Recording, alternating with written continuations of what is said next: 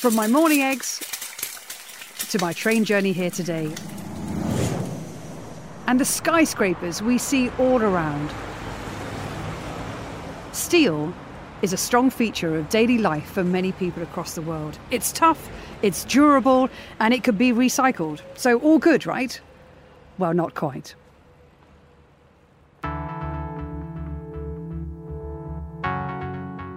Ahead of COP27, we're exploring how carbon can be cut from the big industries that produce the building blocks of modern living.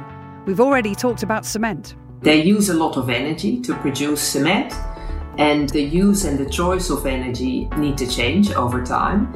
In total, the sector emits between 2.4 and 2.8 billion tons of CO2. And if you missed that episode, you can go back and download it from wherever you get your podcasts. Today, we're going to be investigating how to make steel while generating fewer CO2 emissions. What you actually need to make steel is very high temperatures you really need to heat up that blast furnace to temperatures that demand an enormous amount of energy. And that is why it's called hard to abate. Being able to shift big industry in this capacity requires massive infrastructure changes. that requires both a, a construction and timing as well as a monetary incentive. I'm Julia Streets, and today on the Energy Podcast 1.5 and Steel.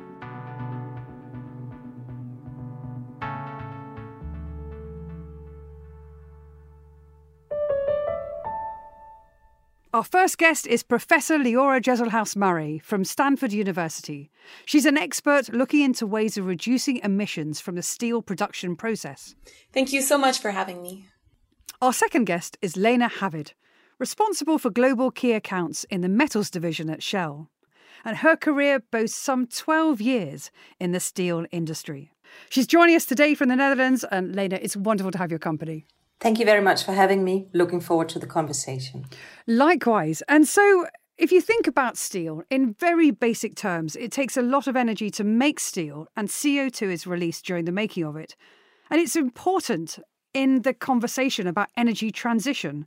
With solar panels, wind turbines, dams, electric vehicles, they all depend on steel to varying degrees. So I just want to start with you, Leora, if I may, which is, you know, why does the world need so much steel? Great question. So I'll, I'll start with the science and the engineering of this. Steel kind of has been the feature that has underlied the Industrial Revolution and much of the progress we've made in industry over the last 200 years.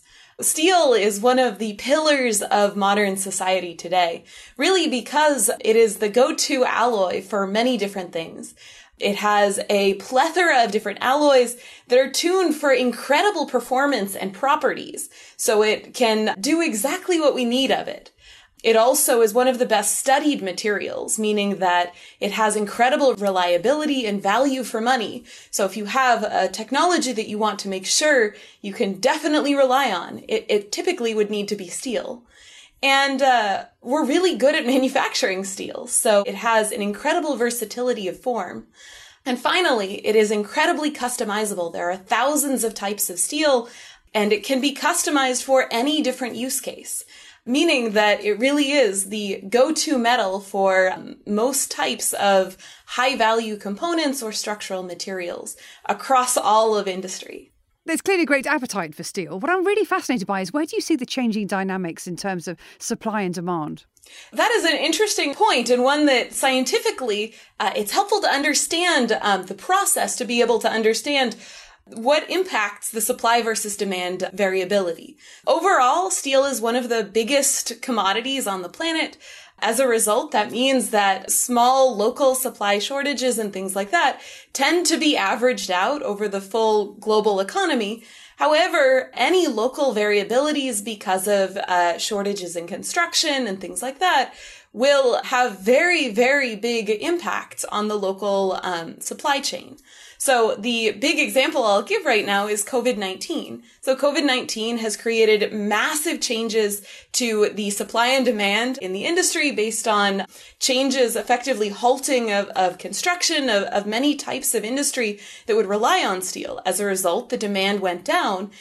Now, of course, if you look at how steel is made, it is made in a continuous process, meaning you can't just stop the furnaces. You have to continue them at their full capacity to be able to rely on their efficiency and performance. And so this is where you start to see trade-offs in the economies of trying to figure out how to keep the supply chain present and robust while still being able to be robust to these types of, demand variabilities.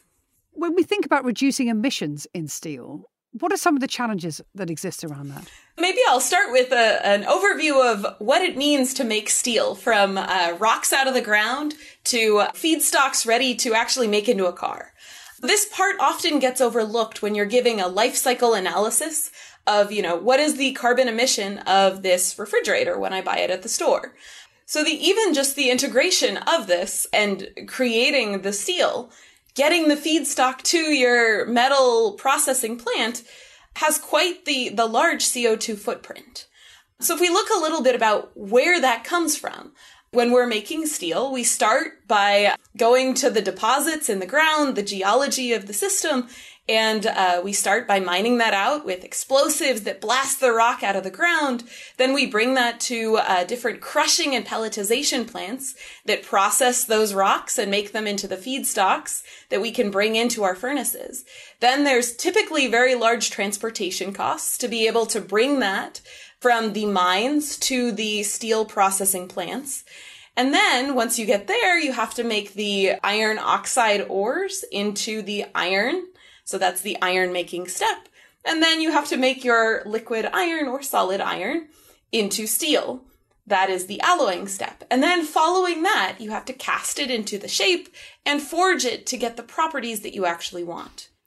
Thank you for setting out the, the process involved in this. And I'm really curious to know, sort of from Shell's point of view, why Shell is so interested in reducing the CO2 from steel. And is it just simply because you use so much in your operations?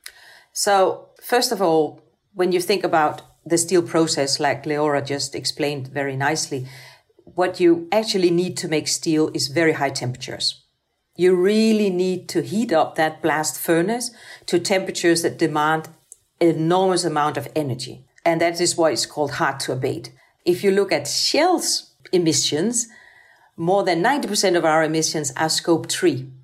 Scope 3 are the customers that actually buy energy solutions from us. So if we help a steel plant to decarbonize, we both have a win-win situation. They will have less CO2 footprint and our scope 3 emissions will go down. So you try a little bit to work with steel plants to look at how could you actually get their emissions down by supplying them with solutions.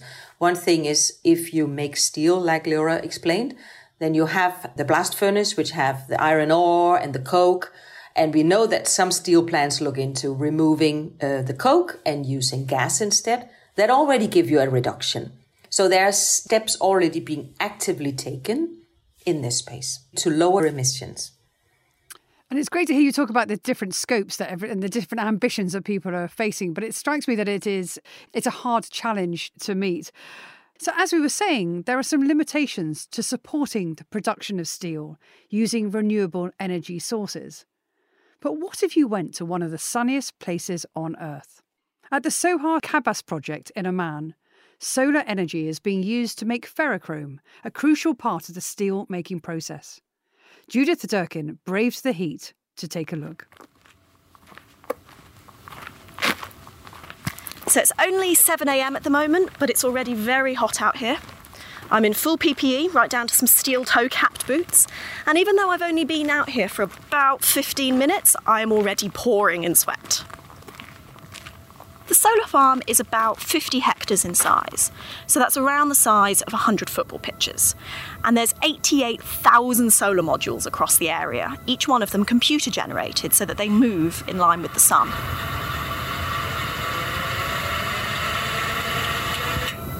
Oman has an average of 3,500 hours of sunshine annually, which means it really is perfectly placed to harness the power of the sun's rays.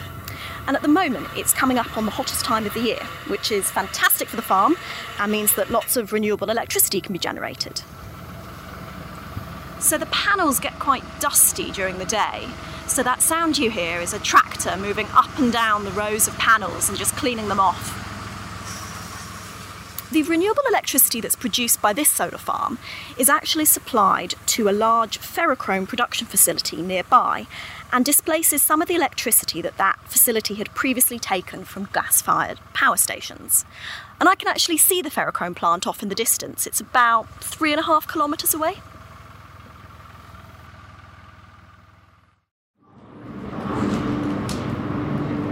Of the steel in my steel toe capped boots probably started their life in a place like this.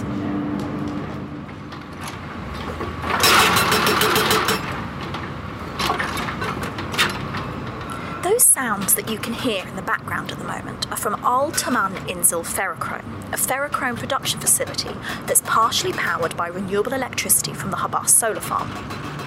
Now, ferrochrome is an alloy that's a crucial component of stainless steel, and it's made by processing something called chromium while at very high temperatures. We're talking 2800 degrees Celsius here.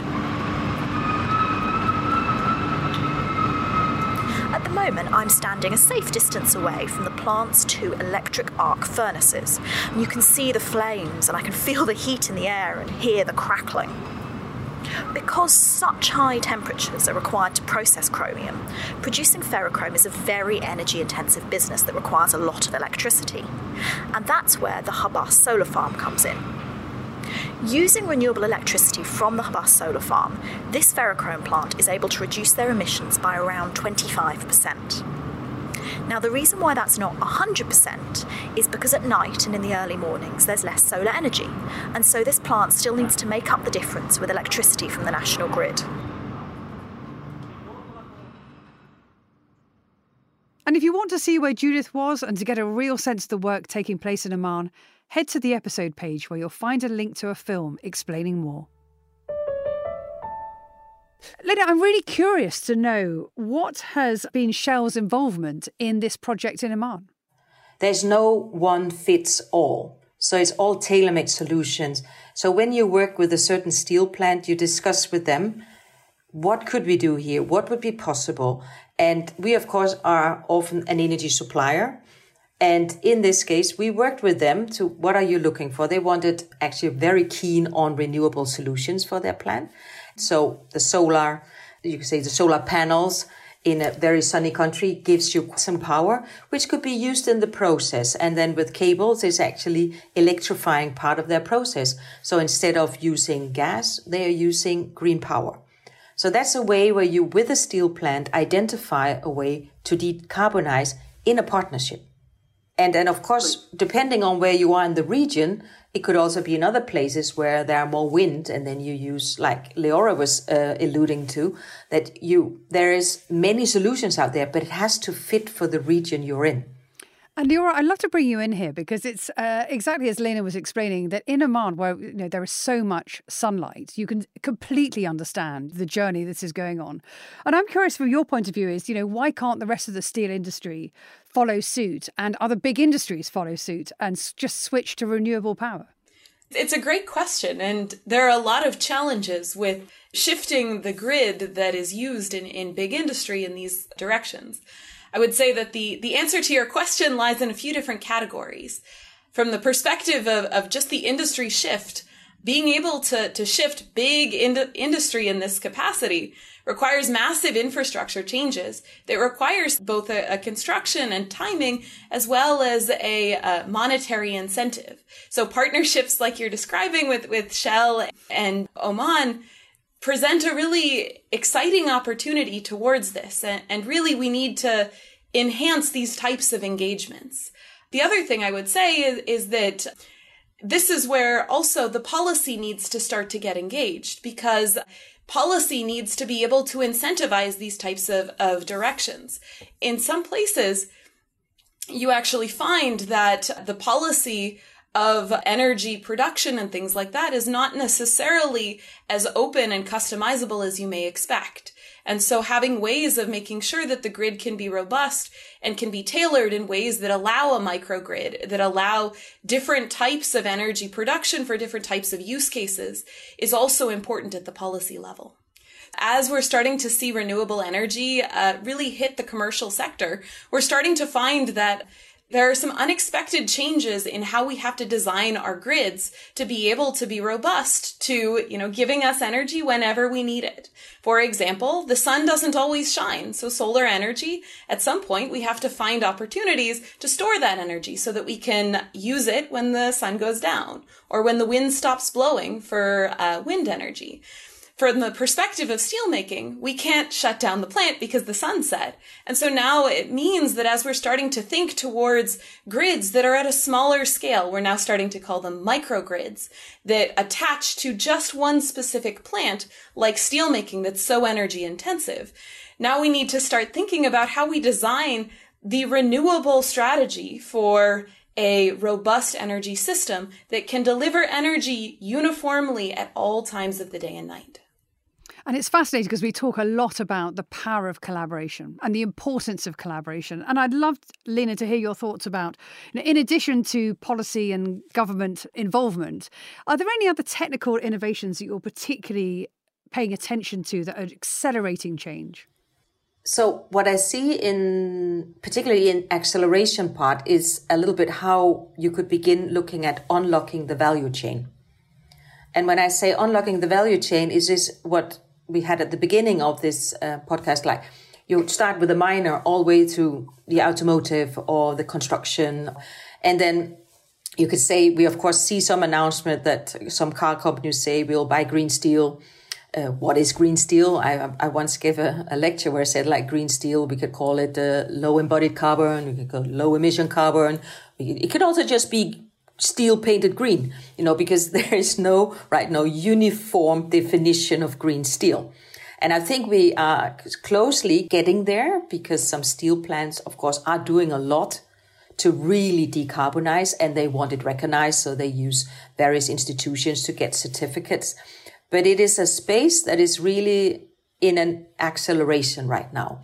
And I, I really hope at the end of the year that we will have a unified agreement on what is green steel. But it is in that value chain. If we get that and you have the circle all the way from the miner to the customer, and we all agree on what it is, then I also think that as a customer of steel, if you know it's really a green steel, you are prepared to pay the premium because you do it for the greater good.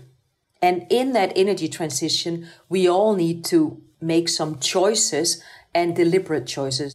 So just imagine if we begin having this transparency around what it is and what the cost difference is, it is suddenly a no brainer. And it's all about consumer choice and corporate demand as well as investor behavior. And and Leora, you you were nodding along as Lene was talking about this. I would love to know what you think with the if there were a single thing that would make the biggest difference in overcoming this challenge to help the world stay on track for 1.5 uh, degrees, what would that be?